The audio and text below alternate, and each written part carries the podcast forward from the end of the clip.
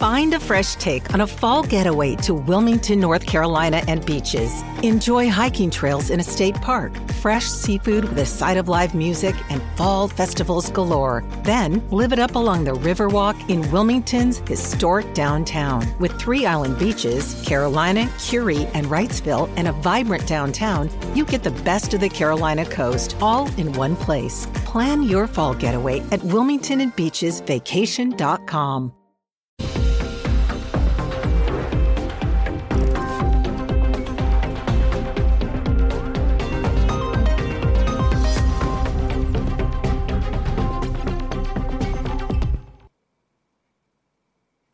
Good evening. It's Friday, June 16th. Welcome to a new episode of System Update. A little bit late, but nonetheless, we are here. It is our live nightly show that airs every Monday through Friday at 7 p.m. Eastern, exclusively here on Rumble, the free speech alternative to YouTube. Tonight, Daniel Ellsberg, who made history by leaking the Pentagon Papers, died today of pancreatic cancer at the age of 92. The 1971 leak for which Ellsberg was responsible was likely to send him to prison for decades, if not life, as he well knew when he did it. And yet, at the age of 40, with some of the most impressive establishment credentials anyone could compile, he knowingly sacrificed his liberty because he believed it was so imperative that Americans know the truth about the Vietnam War, namely that while top officials in the Johnson and Nixon administrations were continuously promising Americans that they were months away from victory, in private, they were saying exactly the opposite and were doing so from the very start of the war. Namely, they knew that victory was not only impossible, but that the best case scenario was a stalemate with the North Vietnamese. Ellsberg is most famous for the Pentagon Papers case, which fostered as well one of the most important press freedom rulings in the history of the Supreme Court. But his significance was not confined to that controversy. It extended well beyond that. Indeed, the same values and causes that led him to that extraordinary act of self sacrifice were the same that motivated his work until the last month of his life as he battled a very malignant form of cancer that took his life relatively quickly. One of the great honors of my life is that I was able to meet and then work with and develop a friendship with Ellsberg, someone who was really a childhood hero to me. And so I want to take the time tonight to examine his life, not just as a matter of historical significance, and not just to honor someone who is heroic in the best senses of the word, and not just someone whose fame has probably eroded with the passage of time, but also because the controversies that drove him and the decisions that he made have so much relevance to today's politics and our debates in particular over foreign policy, transparency, press freedom, and war. Then, a new study about gender dysphoria published in the journal The Archives of Sexual Behavior, which is published by Springer Nature, was just retracted after pro trans activists pressured and badgered the journal to withdraw it. This is far from the first time that political agendas have limited the range of what is permissible when it comes to scholarship and study, particularly on the issue of transgender rights. And we'll speak with the author of this now retracted study, Northwestern professor of psychology Michael Bailey, about the latest pressure campaign and what it means for academic freedom.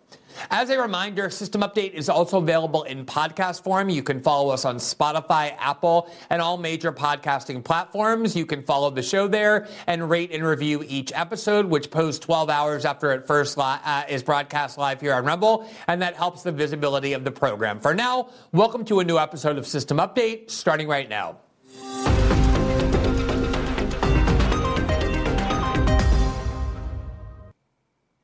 One of the most significant figures of the 20th century in American politics and probably the pioneer of modern day whistleblowing, Daniel Ellsberg, died today at the age of 92. There you see the New York Times headline that reads Daniel Ellsberg, who leaked the Pentagon Papers, is dead at 92. The New York Times has a particular relationship with Ellsberg because it was that paper that he chose to leak those documents to back in 1971. And it was that paper that then began publishing them and reporting on them, even risked prosecution on the part of their editors to do so, and then fought the Nixon administration all the way to the Supreme Court, where they secured one of the most important press freedom victories in the history of the Supreme Court.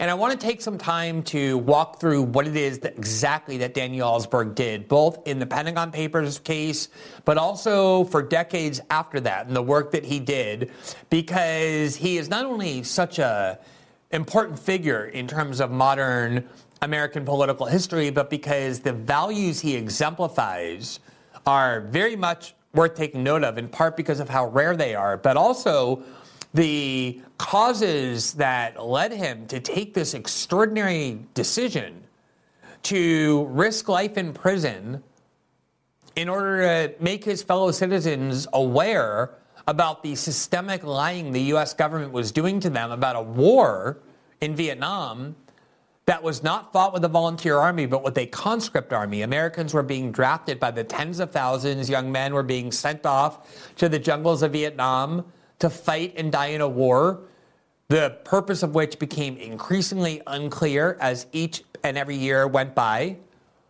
And yet, Ellsberg had in his hands the truth about what the government was saying and doing. And the only way he could make that truth known is by undertaking a decision that far more likely than not would have sent him to prison for decades, if not life. And he chose to take that decision to undertake that act of self sacrifice purely as an act of conscience. And again, that act by itself merits some reflection upon his death, but it's also the case that within that controversy, one finds many lessons that have direct application to our political controversies of today. Now, about two or three weeks ago, when it became clear that Ellsberg's cancer was growing and that he had a matter of weeks and not even months left to live, I was approached by the editor in chief of Rolling Stone who asked me if I would write not necessarily an obituary, but a kind of reflection on what Ellsberg meant to me as a journalist and as a citizen, as a defender of press freedom, as someone who was fortunate enough to be able to get to know Ellsberg and work alongside him and I said that I would. And that that article was published earlier this afternoon, which I encourage you to read. It's the title of it is "We're Told Never to Meet Our Childhood Heroes." Knowing Daniel Ellsberg proved that wrong, and essentially it describes the fact that there's that old aphorism, that kind of cliche, the attribution of which is impossible to trace, that says essentially never meet your childhood heroes because they are sure to disappoint you. And it's advice that makes intuitive sense because usually when someone is turned into an icon or a hero, the way Daniel Ellsberg was, human beings are far too complex and saddled with too many flaws in order to make that hero image sustained through interpersonal scrutiny and interaction. It usually results in great amounts of disappointment. And yet, I wrote about the fact, and it really is true, that the more I got to know Daniel Ellsberg, the more that I worked with him, I my respect for him only grew. It was just one of those amazing episodes where somebody about whom you have all kinds of positive perceptions because you studied them in childhood. They were this kind of imposing figure for me. He was when I was 11 and 12 and 13 and started becoming obsessed with the whistle with the Pentagon Papers case and Watergate years after it happened. I was too young when it happened to really pay attention to it, but it was years later when I did. It's very rare that somebody that you meet uh, actually ends up not only fulfilling your expectations and hopes for who they are, but expanding it and having respect for that person grow. And that's exactly what happened. I was able to meet Daniel Ellsberg in 2008 for the first time in Washington. And I remember being very nervous when I met him, uh, kind of almost like a teenager meeting their pop idol. And I remember so vividly, as though it were yesterday, that when I kept telling him that I regarded him as heroic, he not only was embarrassed by it, he didn't use this kind of costume of false humility, but he insisted that he wasn't a hero and that the reason for his view that he wasn't a hero was the fact that he regretted deeply what he did. And he didn't regret the fact at all that he leaked documents that had been designated top secret and almost went to prison for it. He regarded that as the most important decision of the part of his life that was public about his work. The thing he regretted was that he didn't do it earlier, that it took him some time to find the courage, and that as he was searching for that courage, Americans were being sent off to the war in Vietnam to fight and die in a war that was based on lies from the very beginning, but also that there were Vietnamese that were being killed. The exact number of Vietnamese civilians who were killed in that war is difficult to know, but it's certainly in the millions. And while you can quibble with this death or that as to whether it was the fault of the North Vietnamese or whomever, we were the invading country, just like we were in Iraq.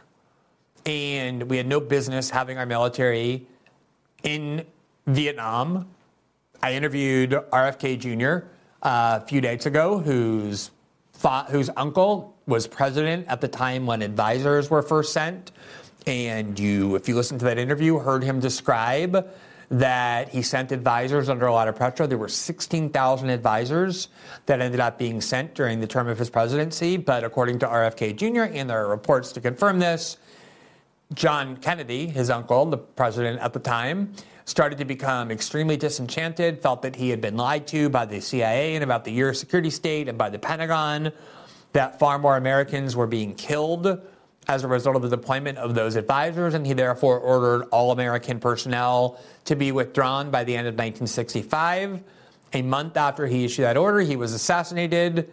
His vice president, Lyndon Johnson, was inaugurated. Lyndon Johnson immediately ordered, or shortly thereafter, ordered troops to be deployed to Vietnam, combat troops, and from there the war rapidly escalated and didn't end for a decade or so later after many, many deaths. Now, what is so interesting to me about Daniel Ellsberg, and I talked a little bit about this when I interviewed Jeffrey Sachs, the former World Bank economist who had been at the center of a lot of institutions of American power and now has become an outspoken dissident of American. Uh, the American consensus and American pieties on foreign policy and economic policy, because usually dissidents are people who start off outside of the circles of establishment power and therefore begin as critics of it and they fight against it and they fight against it and they live their lives as dissidents. It's very rare for someone who is completely embedded within establishment power to purposely remove themselves from it and make themselves an enemy of it. And that's true for a lot of reasons. To begin with, there are a lot of benefits to being an insider of establishment power you have access to all kinds of secrets. You become very influential. The esteem that is derived from that when you are someone who's very well regarded in establishment circles translates into all sorts of societal approval and material success.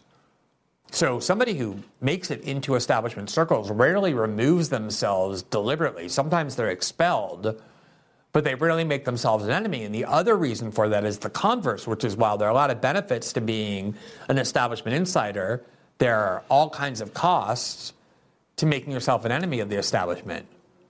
And people who end up inside the establishment know that better than anybody because they understand how the game is played. They realize the power wielded by the establishment. I always go back to that remarkable moment of unintended candor when Chuck Schumer, who's been around Washington forever as a member of the House and then the Senate, went onto Rachel Maddow's program days before Donald Trump was inaugurated and said how stupid Donald Trump was for criticizing the CIA and going to war with the CIA because, as Schumer put it, everybody in Washington knows you don't make yourself an enemy of establishment power because they have six different ways to Sunday to get back at you. And you look at Donald Trump's presidency and his post presidency, and it's nothing but vindication of the warning that Schumer issued. And so people who are inside establishment halls of power, embedded within it, rising within it, know better than anybody what they're capable of doing to their enemies. And so to purposely remove yourself from it and make yourself an enemy, as Daniel Ellsberg did, is extremely rare. It cuts against normal human instinct and self preservation and self interest. But he did it with his eyes wide open now, let me just walk you through very quickly what those establishment credentials were. Ellsberg went to Harvard. He graduated from Harvard. He was always regarded as somebody who was extremely intelligent, who was constantly told that. He succeeded easily in academic institutions. In the mid 1950s, he enlisted in the Marines. He spent several years in the Marines. He rose up the ranks quickly and he left the Marines as a commissioned officer and a first lieutenant. He then went back to Harvard and got his PhD and he studied nuclear policy and economics and his ability to master the complexities and intricacies of nuclear theory and how the management of nuclear weapons made him one of the most sought after policy advisors in the middle of the Cold War. This is the late 1950s, the early 1960s, when nuclear war, unlike now, was on everybody's mind. People, kids were being routinely taught how to hide in bomb shelters.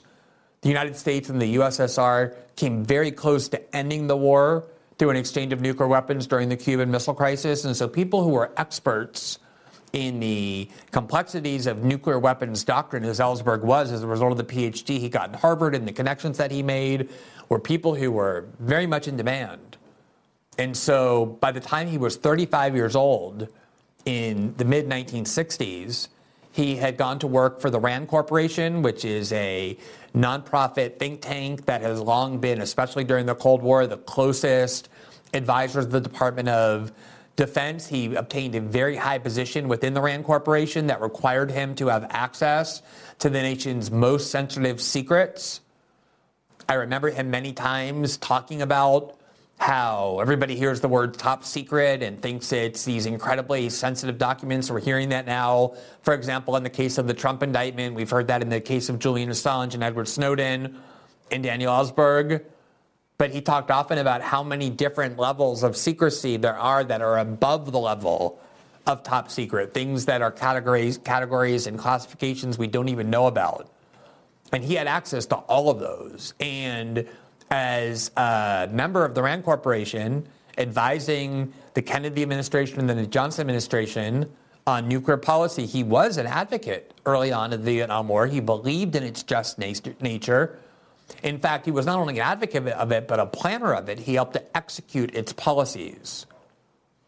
And it was through that top secret access and beyond that he began to see the truth about the war in Vietnam. He saw it from the inside.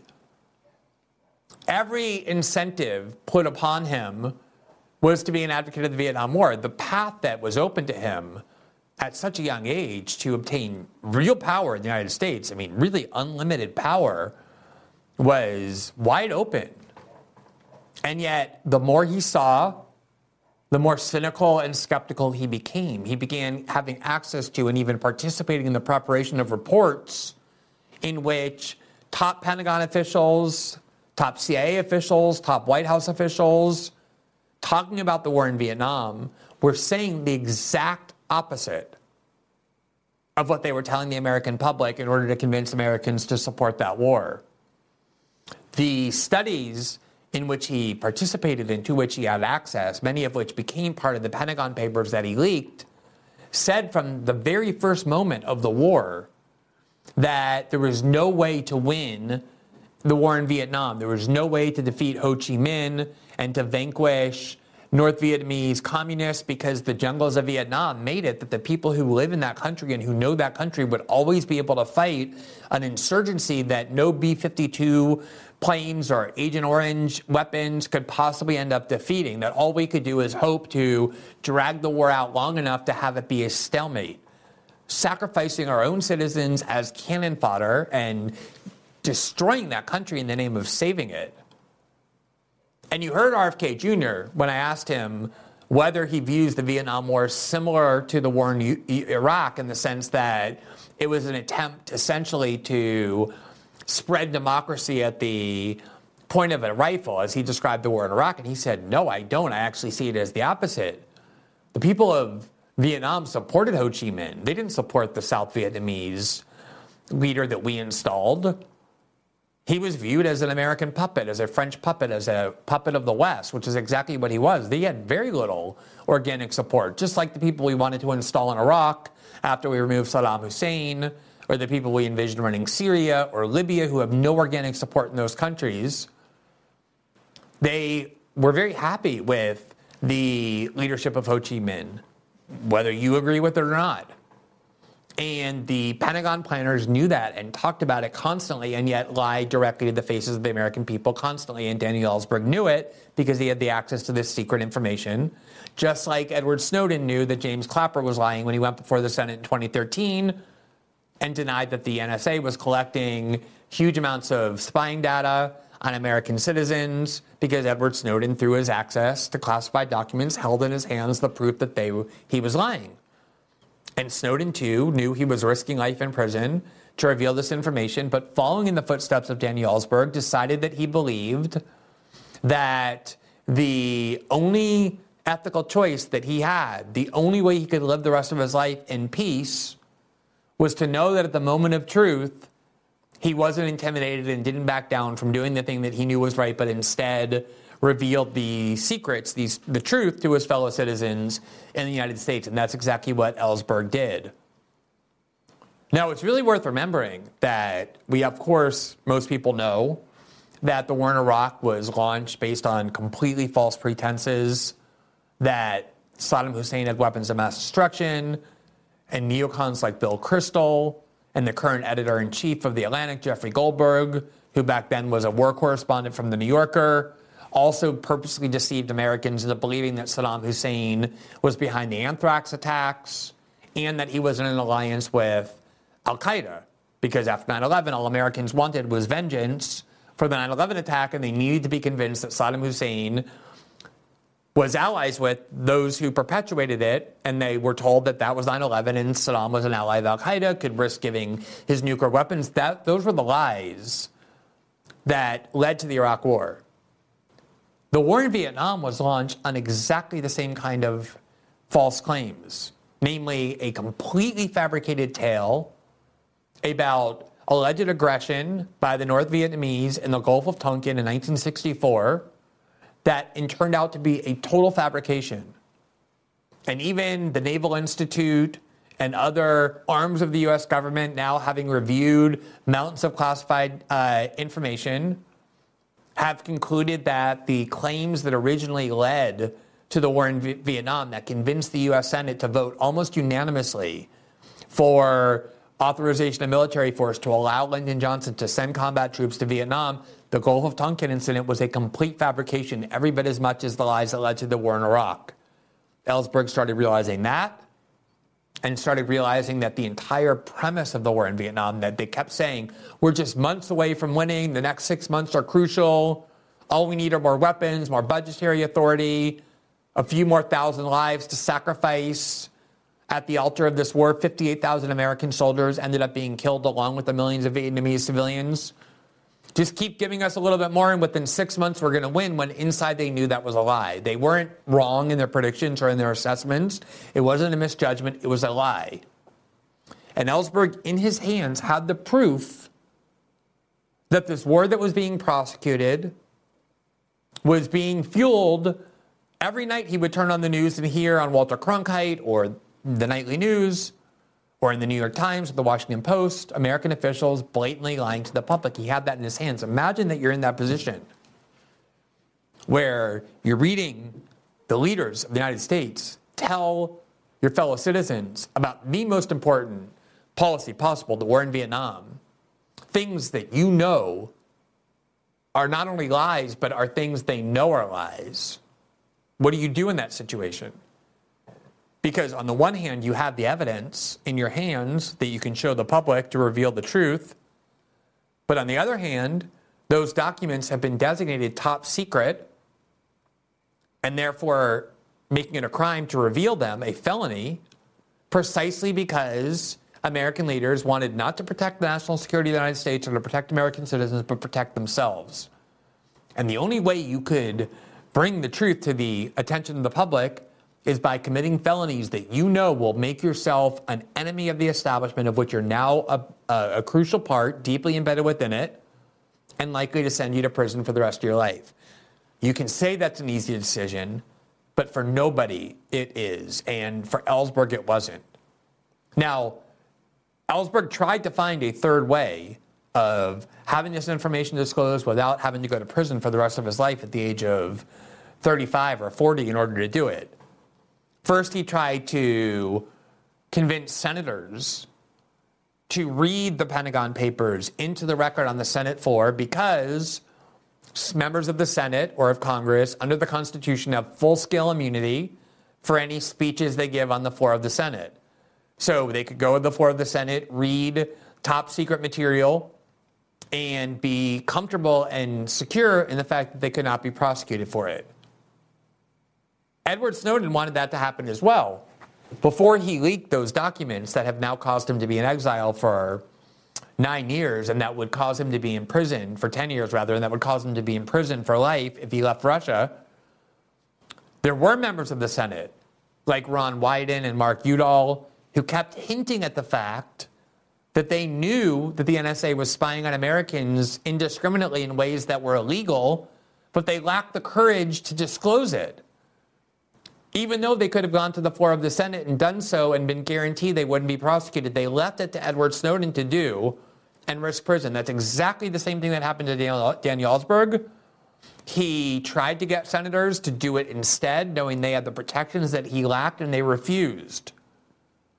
And then he knew that the only way he could possibly get this into the hands of the public was to go to the media and give it to the media, and in all likelihood, end up exposed as the source of this material and be prosecuted. And that's exactly what happened. He provided it to the New York Times. In fact, what actually happened, and the New York Times admits this in their obituary today, was he originally told a reporter from the New York Times, Neil Sheehan, that he could come to Ellsberg's apartment and read those documents, but he was barred from copying them. That was the deal he struck with the New York Times reporter. And the New York Times reporter went to Ellsberg's apartment and broke that agreement. He made copies, started making copies without Ellsberg's knowledge or consent. He stole the documents from Ellsberg, basically, and then took it to the New York Times to be published, risking Ellsberg's liberty before he was willing to do it. But eventually, Ellsberg decided that it should be published, and he authorized the New York Times to start publishing it. And when they did, the Nixon administration immediately came in, threatened New York Times editors and journalists with prosecution, not just Ellsberg, demanded they stop, and then went to a federal court and got a order of prior restraint the first ever issued in history against an American newspaper, ordering the New York Times to cease publication of the Pentagon Papers. But Ellsberg was so determined to get this into the hands of the, the American public that even seeing how extreme the government was being, how extreme the courts were being, he then started making other copies, sent it to the Washington Post, and they started publishing it, even though the New York Times had been enjoined. And when the Nixon administration then went to court to try and enjoin the Washington Post, the Washington Post won. So you had one judge imposing a prior restraint order on the New York Times, another judge rejecting it. So you had a conflict. The Supreme Court took it up. And in a six to three ruling in the United States versus Sullivan, the Pentagon Papers case, they ruled that it was a violation of the First Amendment to impose an order of prior restraint on a newspaper except in the most extreme circumstances which were not present in that case. And that allowed the New York Times and the Washington Post to get on with the business of reporting these secrets. Now, the court, the Supreme Court, when they did that, went out of their way to say it's possible that the New York Times and the Washington Post and their editors are committing crimes by publishing these documents. We're not commenting on that.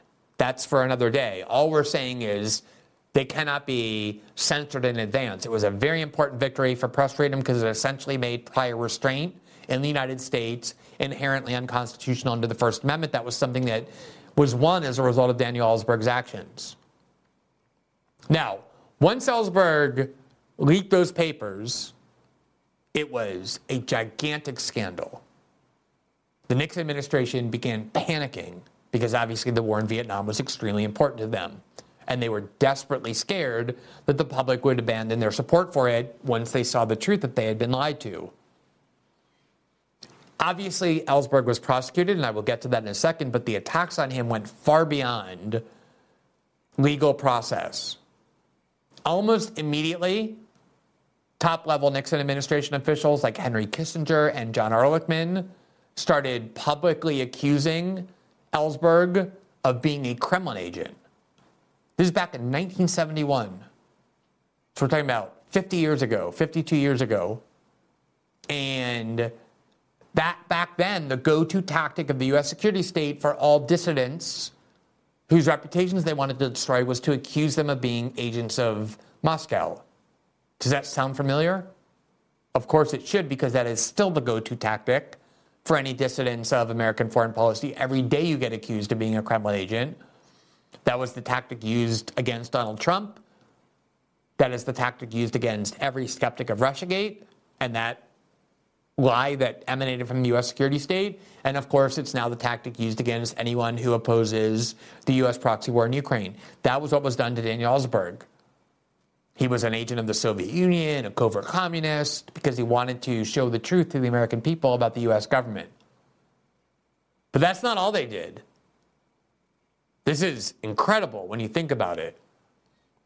The Nixon administration at the highest levels authorized a break in to the psychiatrist's office of Daniel Ellsberg in order to try and discover psychosexual secrets that would shame Ellsberg and undermine his reputation and credibility in the eyes of the American people. And I never, I remember when I was starting first to think about the Pentagon Papers report, when I was a pre pre adolescent and then a young teenager, I couldn't for the life of me understand why they thought that would work. Ellsberg comes forward and says, Here are documents, tens of thousands of them, proving that the government is lying to you about the war in Vietnam and has been from the start. And the solution to the US government, to the CIA, is to say Daniel Ellsberg is a pervert. Here's what he learned from his psychiatrist officer, but obviously leak it through more covert means than that. It seemed like an ultimate, the ultimate non sequitur to me. But of course, I was naive then. And these people had been around Washington for decades. They knew very well how the game was played. And they know that if you can attach to your enemy any kind of sexual scandal, nothing is more effective at making people not want to hear anything about that person than that.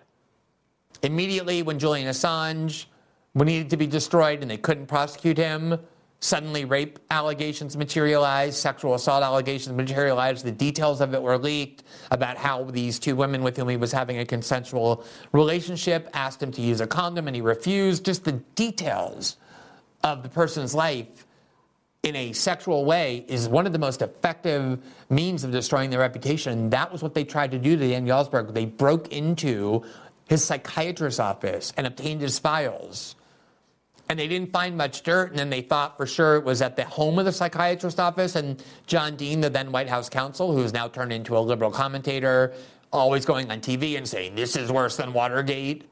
At the time, he was Nixon's White House counsel. He had approved that first break in, or the Nixon White House did, and then he refused to approve the second one into the home of the psychiatrist's office. But that was the nature of the attack Ellsberg was facing. And of course, he then ended up getting prosecuted. He was charged under the Espionage Act of 1917, which is a statute we've covered many times. It's the one that they're using to try and prosecute Julian Assange. It's the one that they used to prosecute Edward Snowden.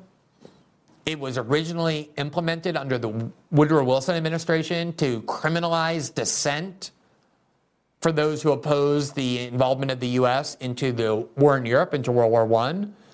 And in fact, there were opponents of that war, mostly socialists, who were prosecuted under the Espionage Act of 1917 for doing nothing else than opposing the war in Vietnam, uh, in Europe, World War One, and they were accused of being agents of a foreign power. And that war, that statute largely lay dormant until the Justice Department used it to prosecute Ellsberg. But Ellsberg had admitted he was the Pentagon Papers leaker. He didn't want to hide.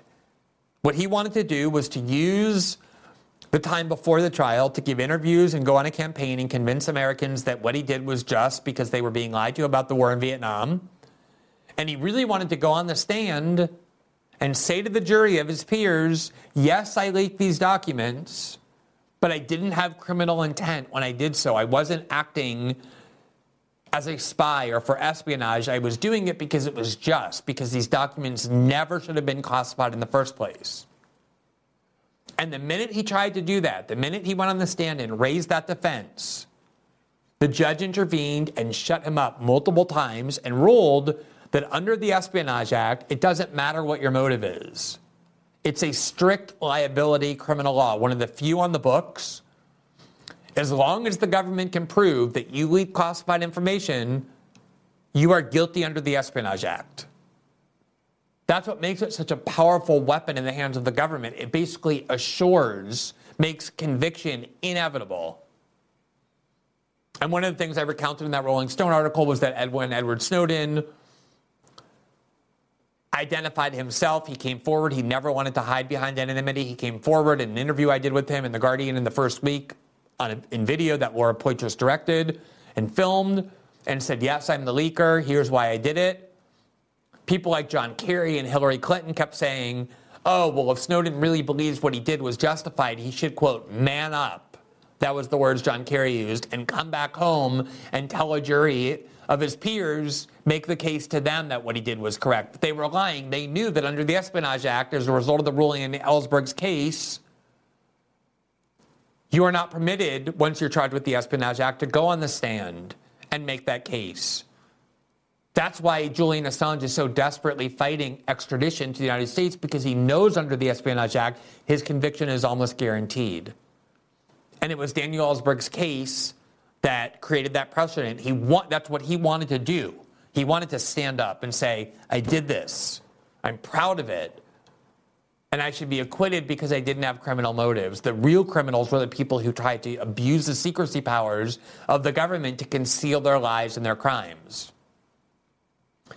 When Ellsberg turned himself in at the Boston Federal Courthouse in 1971, he gave a press conference, and we're going to show you just a small part of it. Where uh, actually, I think we need to pull this up. Um, we're going to pull this up and listen to the questions that he was asked and the answers he gave. It's a pretty short clip, but it's very illuminating. You've had charges now hanging over your head, so to speak, for some months, and now more serious charges. As time goes on and as you become more deeply entwined in this matter, have, have your feelings changed, or are they changing toward the, toward the entire case? Toward the case? Toward, toward the entire matter. I can't regret having done what I knew at the time to be what I ought to do, my duty as a citizen. Uh, I have no no way that I can regret that. You're not having any second thoughts about your action now, is that right? Oh, certainly not. Dr. Ellsberg, at a recent press conference, you said you were willing to accept any responsibility or anything that came for your part in the Pentagon Papers. The latest indictment says a 115-year prison term and $120,000 fine for maximum. Are your thoughts still the same, that you're willing to accept any consequences? I have two thoughts about that. I go back to my earlier answer. Uh, how can you measure the jeopardy that I'm in? Uh, whether it's 10 years, 20 years, 115 years, or other ludicrous uh, amounts like that, to the penalty that has been paid uh, already by 50,000 American families here and hundreds of thousands of Vietnamese families.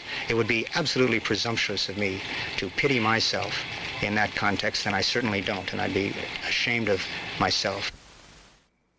You know, those are incredible words to hear but his actions back that up.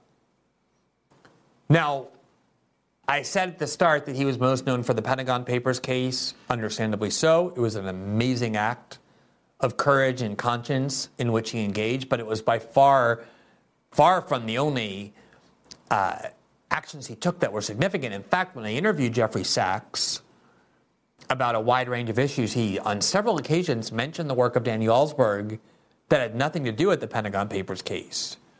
Ellsberg wrote a book about the secrets of the American nuclear program, and he revealed the fact that the United States had all but decided when China in the late 1950s invaded and took hold of some small islands near the Chinese mainland that the response of the United States government was going to be a first strike nuclear attack on China. We're going to just nuke them.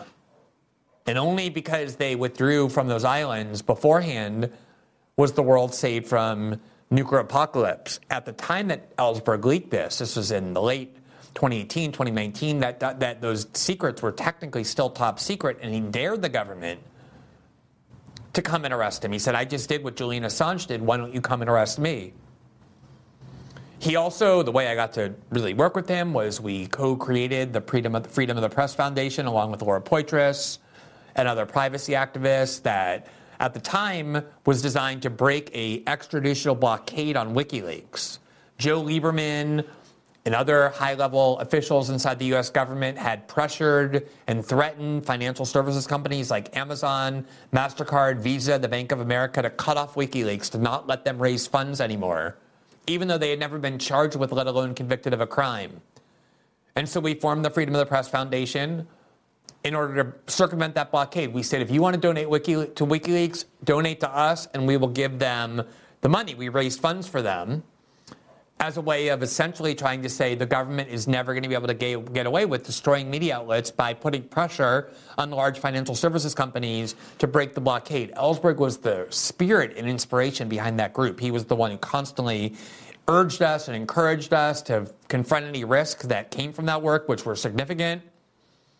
And everything that he did as part of that group, we eventually became a much broader press freedom group defending journalists who did real journalism under attack was always motivated by that same spirit that led him to the Pentagon uh, Papers case. Now, again, the full story that, as I see it, is an art- that article I wrote in Rolling Stone. I hope you read it. But just to conclude, before we talk to our guest, I wanted to show you some last words that Dan Ellsberg purposely wanted the public to hear, and he gave an interview to Politico on June 4th, so less than two weeks ago, as he knew he was dying, and the headline was Daniel Ellsberg is dying, and he has some final things to say.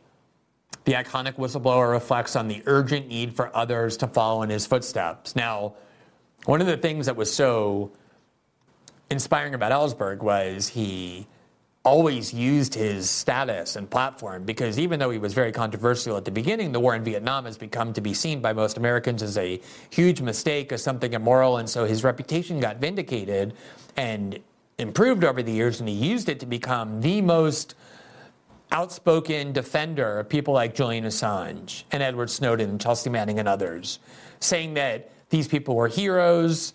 he had waited decades for people like this to emerge that they acted in the same exact spirit and with the same heroism that drove him.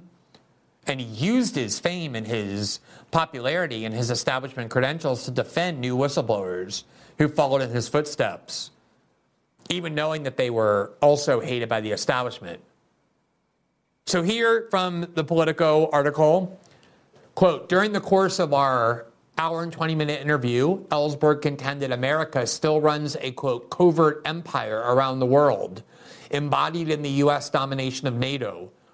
He believes Washington deliberately provoked Vladimir Putin into invading Iraq, uh, invading Ukraine, by pushing its seat of power eastward toward Russia's borders. That the mainstream media is, quote, complicit in allowing the government to keep secrets it has no right to withhold, and that any notion American, Americans are, quote, ever the good guys abroad, quote, has always been false. Quote, I think very few Americans are aware of what our actual influence in the former colonial world has been, and that is to keep it colonial, Ellsberg said. King Charles III of Britain is no longer an emperor, as I understand it, but for all practical purposes, Joe Biden is. Here's a point I haven't made to anyone, but would like to make in my last few days here. Very simply, how, would, how many Americans would know any one of the following cases, let alone three or four of them? Ellsberg then rattles off a series of U.S. orchestrated coups, most of them fairly well documented, starting with Iran in 1953, and then Guatemala, Indonesia, Honduras, Dominican Republic, Brazil, and Chile.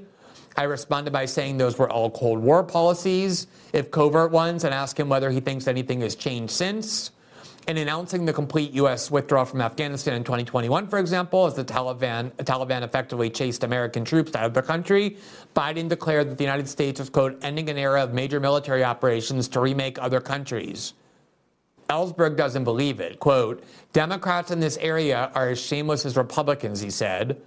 Our elections in the realm of foreign policy and defense policy and arms sales, I have come to understand, are essentially between people vying to be manager of the empire. He was particularly concerned about the proxy war in Ukraine, having spent so much of his adult life studying the dangers of nuclear weapons, and was adamant that that war was an extremely dangerous and foolish endeavor, where we're risking nuclear annihilation over something that is simply not in the interest of the American people. He chose to spend the last days of his life trying to sound these warnings about the same dangers, the same concerns, the same corruption that he spent his entire adult life combating to the point of being willing to go to prison for life in order to back up not just those words, but with actions. And for that reason and so many others, I regard Daniel Ellsberg as one of the real heroes of recent American history, an absolutely extraordinary figure from which I have learned so much. And I believe everyone can learn so much by thinking about and studying and reviewing not just the actions he took, but the reasons that he took them.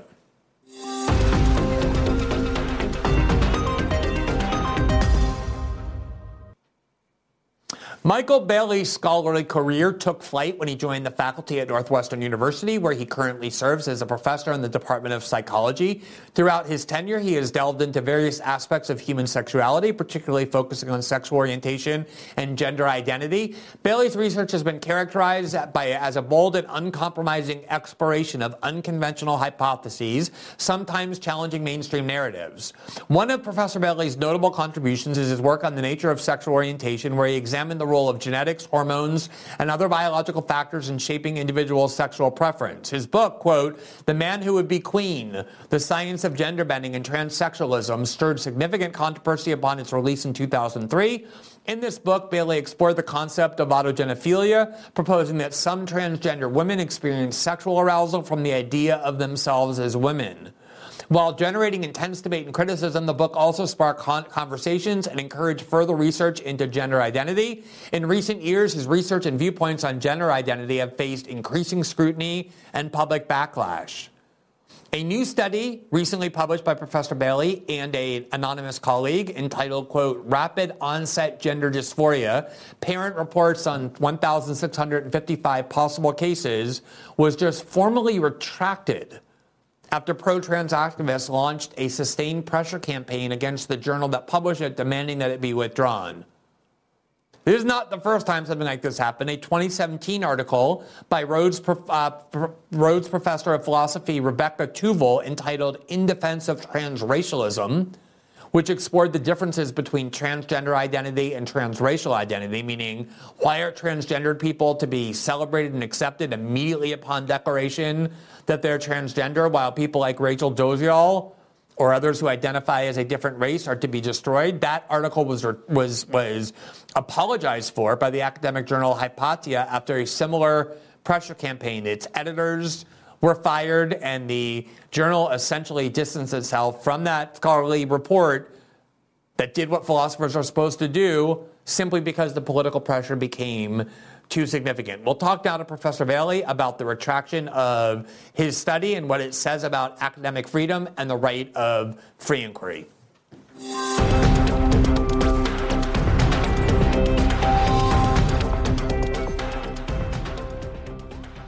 Professor Bailey, good evening. Thank you so much for taking the time to talk to me about the most recent controversy in your controversial career. it's good to be with you. Thanks, um, I'm honored to be here. Thank you. I appreciate that. So let's just begin at the beginning. Academic journals, academic studies are sometimes kind of uh, obscure for people. So just kind of in the most layman terms as you as you can, describe what it is that this most recent study was intended to describe and reveal.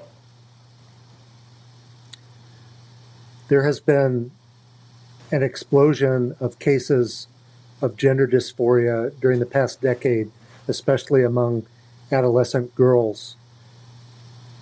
Furthermore, uh, these girls do not have uh, a profile that is like what we are used to, what we have been used to, where as children, for example, they may have been quite tomboyish and so on. These the present cohort does not have that picture.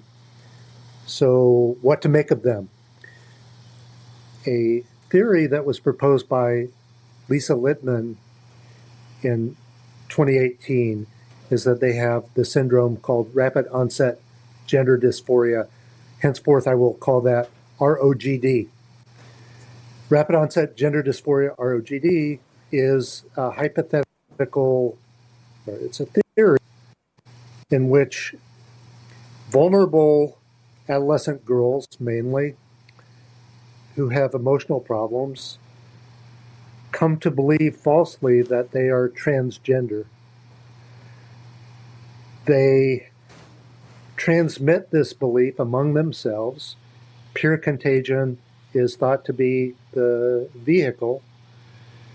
And sometimes this leads to serious consequences. Some of these uh, individuals seek medical transition. They may get mastectomy, testosterone, and so on.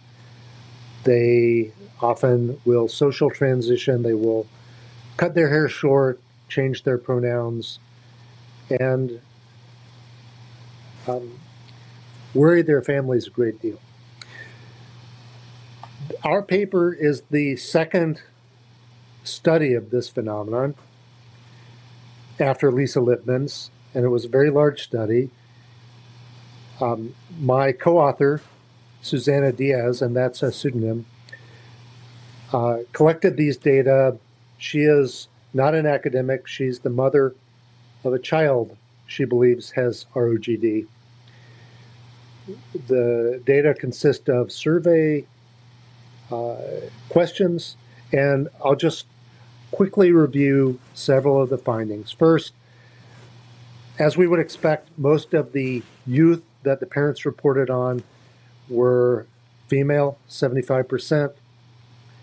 Second, the youth had an abundance of pre existing emotional problems. About half of them had a formal diagnosis, typically uh, anxiety or depression.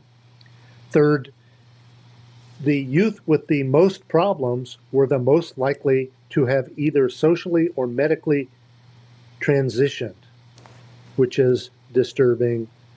Fourth, um, the best predictor of transition steps was that the family had been given a referral to a gender specialist. Furthermore, parents who did consult gender specialists felt that they were pressured to transition their children. Uh, that's a good um, summary of some of the findings that disturbed the activists who immediately set upon the paper. And when you're ready, I can tell you a bit about the controversy.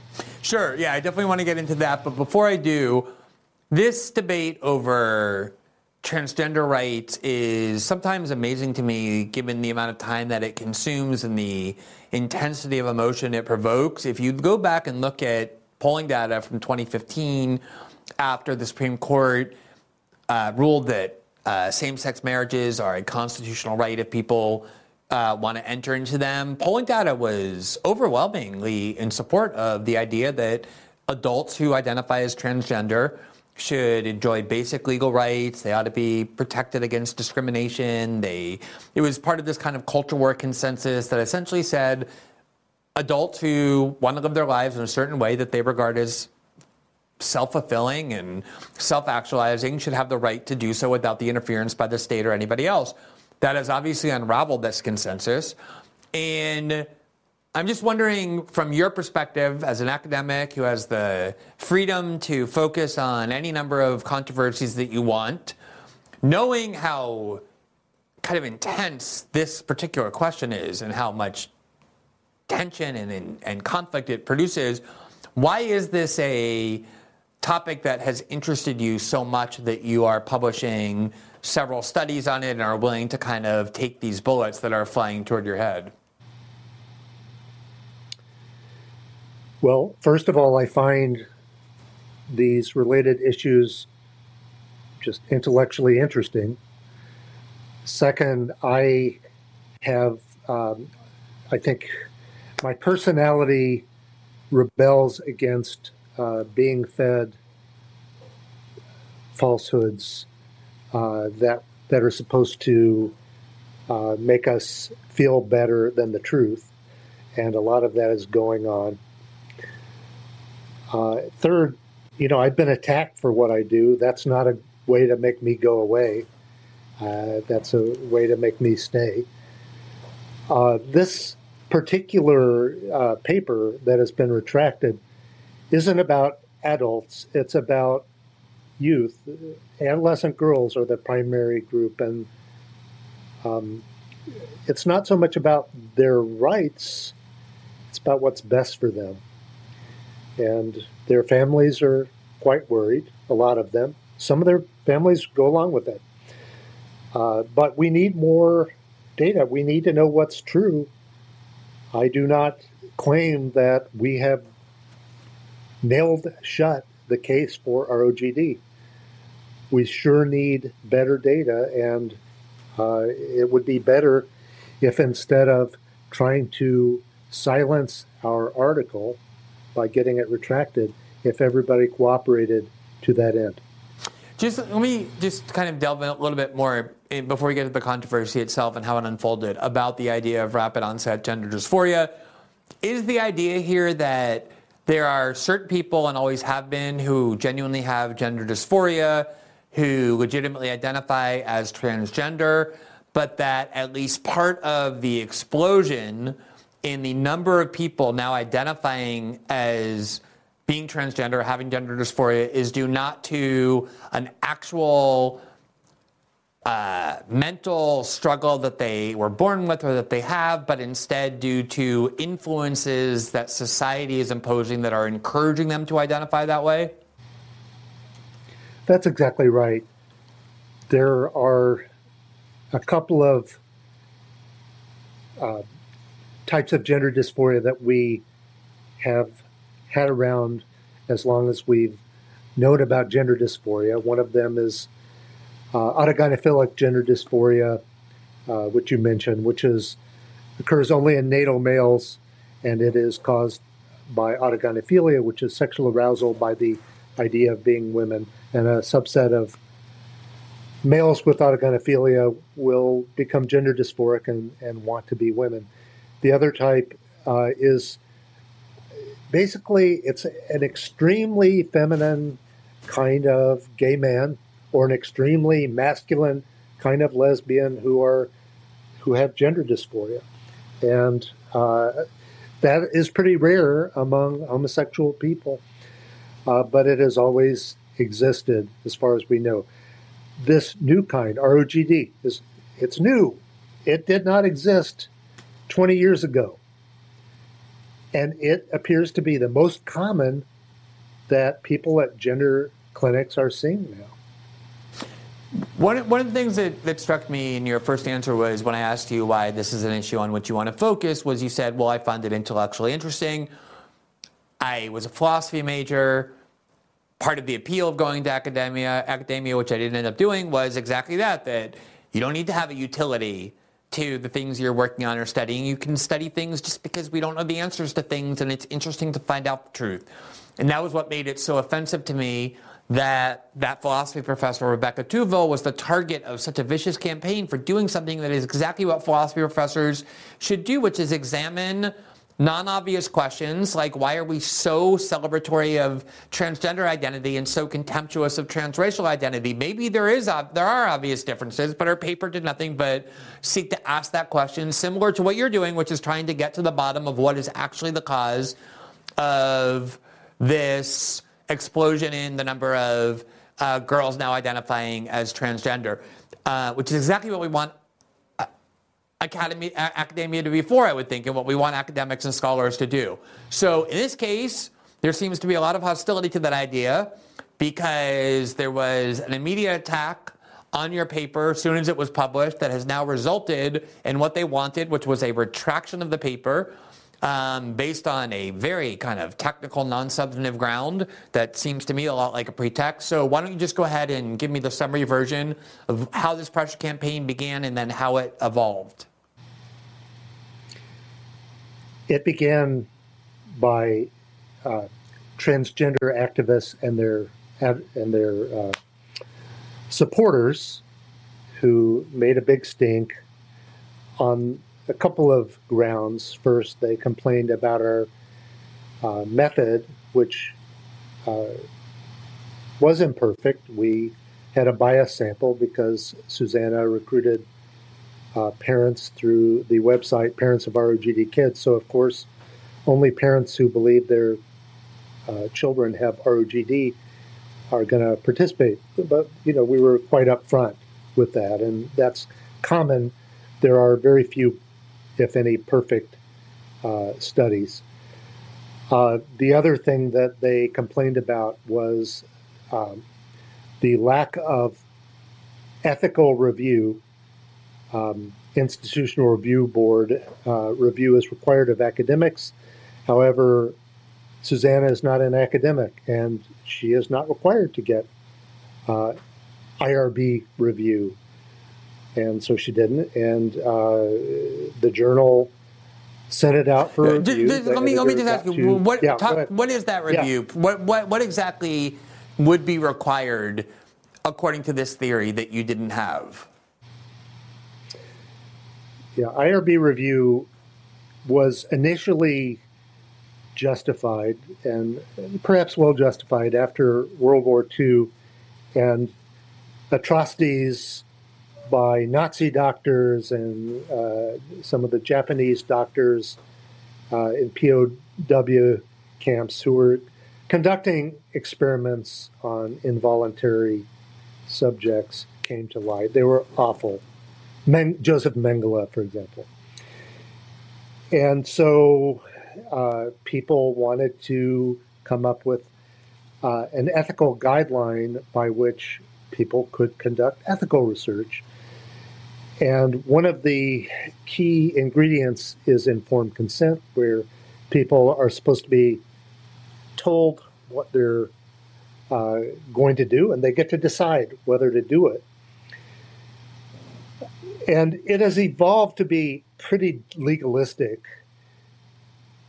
people often can't even understand the informed consent that they're supposed to read. Uh, I would say generally people don't bother to read it. They they know what they're doing and they just say, "Yeah, I'll do it." In our case, these were parents who uh, came to a site and clicked on, "Yeah, I want to participate in a survey," and about ROGD, and uh, it was very clear what the survey was about. And at the last line of the survey, it said, uh, "When we get enough data, we're going to publish this on our website." But the uh, publisher, which is the Springer Nature Group, which is a huge conglomerate that publishes many, like a couple of hundred journals, including some of the most prestigious journals they decided to retract the article. I think that they were uh, they wanted this to go away. I think you know academia has become different than it was when you were a student and when I was a student. Academia is much less concerned with truth seeking bold truth seeking, and it's much more ideological now. And activists can be successful in suppressing research as they uh, tried to be here. Now, were they successful? Well, they got the article retracted, but what does that even mean? What it means is that uh, Springer changed the uh, downloadable copy on their website so it now has the words retracted article on every single page. I plan to wear that as a badge of honor. And I hope that everybody will download our article and read it because it is as true as it ever was, and it's true. Uh, we're proud of the article. We continue to be proud.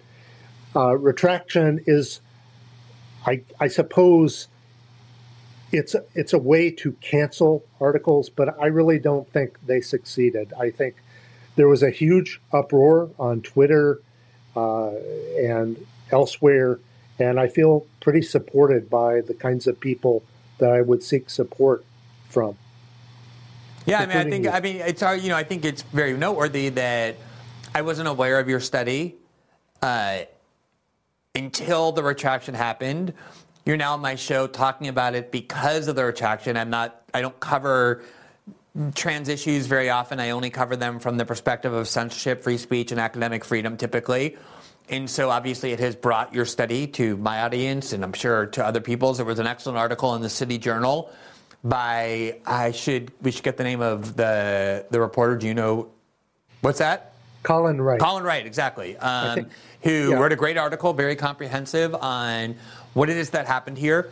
One of the things I'm interested in is, and this really struck me, is there's a lot of talk all the time about who's the marginalized, powerful, powerless, vulnerable group and who the powerful factions are. I can't help but note that the co author of your study felt compelled to use a pseudonym because he or she, obviously, I guess she, concluded that their reputation would be endangered, perhaps their job prospects threatened as a result of being the author of this study.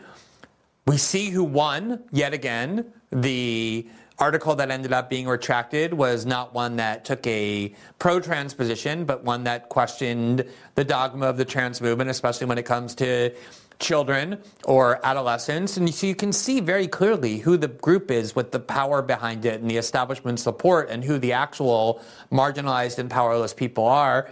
Um, I'm just kind of interested, though, in asking you, as somebody who lives in, in academia, who works in academia, what kind of signal does this send, right? I mean, you don't mind because you've been at this for a long time and you feel secure in your job, but I assume young scholars, PhD students, academics look at this and they realize there are just certain views and positions you cannot go near, including to explore unless it's to affirm mindlessly the dogma that you're supposed to affirm without having your reputation room and your career destroyed. Are you seeing that kind of chilling effect from episodes like this in academia? Absolutely. Furthermore, I could never be hired uh, today, or my younger version could never be hired. One really needs to have politically correct uh, views in order to have a good chance of being hired. Um, the, pursuit of knowledge is no longer even ostensibly what most universities lead with in explaining their existence. It's more, uh, you know, it's frankly uh, diversity, equity, inclusion is what most universities lead with. Um, I should say my university has uh, been supportive of me through this. Northwestern University has not been a problem, uh, but uh, I think many universities would be. Uh, Lisa Littman was at Brown University when she published her the first paper on ROGD uh, in 2018, and her university abandoned her and uh, cut ties with her, which is did she have tenure? Common. No, she was not a tenure track faculty member, uh, but she was an affiliated faculty member, and she had contracts with Brown University. And one would think that universities would protect people discussing controversial ideas responsibly, as Lisa Littman was. However, that is not what is happening anywhere. You know, one of the, just kind of to, to, to, to ask one of the last questions, um, you know, there's a long time, there's been a debate or people questioning the origins of homosexuality, whether it's genetic, whether it's the byproduct of social influence or parenting or some combination thereof as a gay man, I've always wanted to know the answer to that. I always find that to be an interesting question. Um, my own experience, you know, of, of myself and people I know well, lead me to suspect that there's a strong genetic component, but I don't actually know that. And I've never been scared of the question because I don't think legal rights depend on it. I don't think that gay people should have the right to live freely as gay people only if they can prove that it's genetic and there's no social influence uh, component involved. And Yet there's the same kind of taboo against even asking that question where there's zero interest in having the truth be explored, only the political agenda served. And I just want to kind of get your, your sense, and you did allude to this earlier that the younger you couldn't be hired. That, you know, I remember when I was back in college, there was a lot of debate about political correctness and whether it was limiting academic freedom. But just kind of try and describe as best you can for people who aren't in academia the extent to which it's gotten worse and what the climate is like around these issues. Well, I when I was a graduate student in the mid 1980s, it, it, was a golden age. We uh, would discuss anything and everything of interest um, and freely. And I felt that more or less up until about a decade ago, and then things started to change.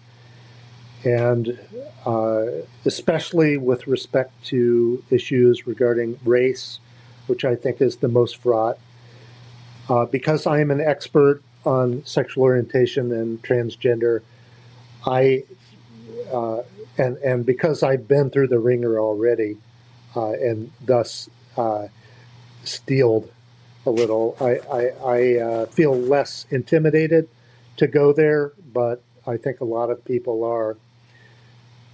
I, um, you know, I think that my colleagues uh, who who are open minded feel quite hesitant to speak out. That is, I can have one on one conversations in a closed office about just about anything, but what they will say in a meeting in front of other people is much, much less, and that is different than it used to be. Furthermore, it seems to me a university should seek out controversy. That is, we have these important unresolved controversial issues. We're better to vet them than at a university. We should be holding meetings where we have experts on different sides But that is the last thing on university administrators' minds. It's a shame. Yeah, absolutely. I mean, there's not that many places in society reserved for that kind of truth seeking exercise that are not supposed to have any limits. If there's any place where that should be protected, it's academia, and it's amazing to watch just the most basic foundations of intellectual curiosity and truth seeking eroded so aggressively and deliberately. Um, I'm actually glad though that there are people like you willing to kind of be the target of this. And as you say even kind of wearing it as a badge of honor that's the thing i think ultimately that will give us a chance to safeguard these values. So i'm appreciative of the fact that you're doing that and of your time. Talk to me about it tonight. Thanks uh, thanks very much and have a great evening. Thank you so much. All right bye-bye so that concludes our show for this evening. Uh, as a reminder, System Update is also available in podcast form. You can follow us on Spotify, Apple, and all the other major podcasting platforms where you can watch, uh, listen to the show in its podcast form. It posts 12 hours after the show first airs live here on Rumble. You can also rate and review the show, which helps spread its visibility. Every Tuesday and Thursday night after the live show, we have our after show on locals for our subscribers exclusively to join our locals community, which also helps support the independent journalism that we do here. Simply click the red join button right below the video player on the Rumble page, and that will entitle you not only to access to that show, but to the transcripts of each show, as well as the written journalism we produce there. For those of you who've been watching, last night was our 100th show. We are very thrilled about the success of the program. We very uh, much appreciate those of you who have been watching with us, and we hope to see you back on Monday night and every night at 7 p.m. Eastern. Have a great night and a great weekend. Música